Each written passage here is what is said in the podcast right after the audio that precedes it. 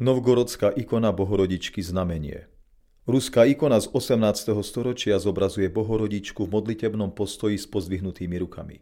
Je zobrazená popás, na hrudi ktorej je v medailóne znázornené dieťa Kristus. Takýto typ zobrazenia Božej Matky sa nazýva znamenie.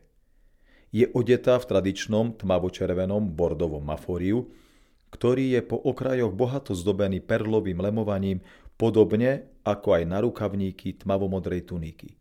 Čelo a obe ramená bohorodičky zdobia panenské hviezdy. Dieťa Kristus v červeno-zlatej sfére žehná pravicou a v ľavici drží zvitok ako symbol vteleného slova. Zlatý odev a zlatými lúčmi prežiarená sféra poukazujú na božskú podstatu Božieho syna Emanuela. Ikona je zo všetkých štyroch strán lemovaná 14 klejmami, ktoré v jednotlivých výjavoch približujú históriu novgorodskej ikony Bohorodičky znamenie. Pri každom klejme sa nachádza stručný cirkevnoslovanský popis, ktorý je na niektorých miestach poškodený a zachovaný len fragmentovo.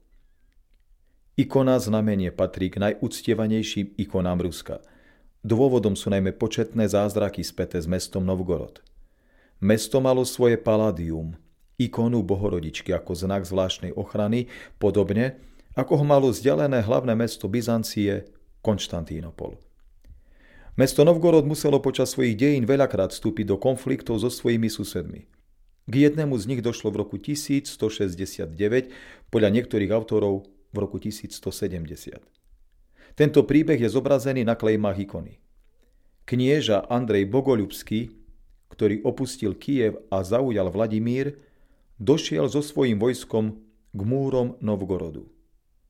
Pre obliehaných bolo jedinou záchranou iba utiekať sa pod ochranu Božej Matky. Biskup svätý Jan Novgorodský zobral drahocenú ikonu a umiestnil ju na mestské hradby.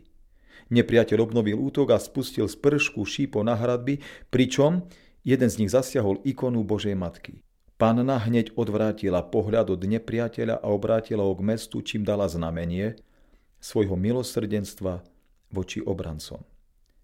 Keď sa biskup obrátil k ikone, videl z očí panny vytekať slzy a začal ich utierať okrajom svojho rúcha.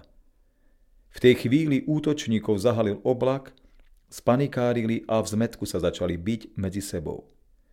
Novgorodčania, povzbudení zázračným znamením vyrazili do protiútoku a zahnali nepriateľa ďaleko od svojho mesta. Po tejto udalosti sa začala ikona nazývať znamenie, pretože od nej dostali obyvatelia mesta znamenie, znak milosti Božej Matky, že ich zachráni. Táto ikona je súčasťou výstavy Svetosť ako ovocie Svetého Ducha. Výstava sa koná v priestoroch expozície ikony v Žiline od 4. júna 2023 a potrvá minimálne jeden rok.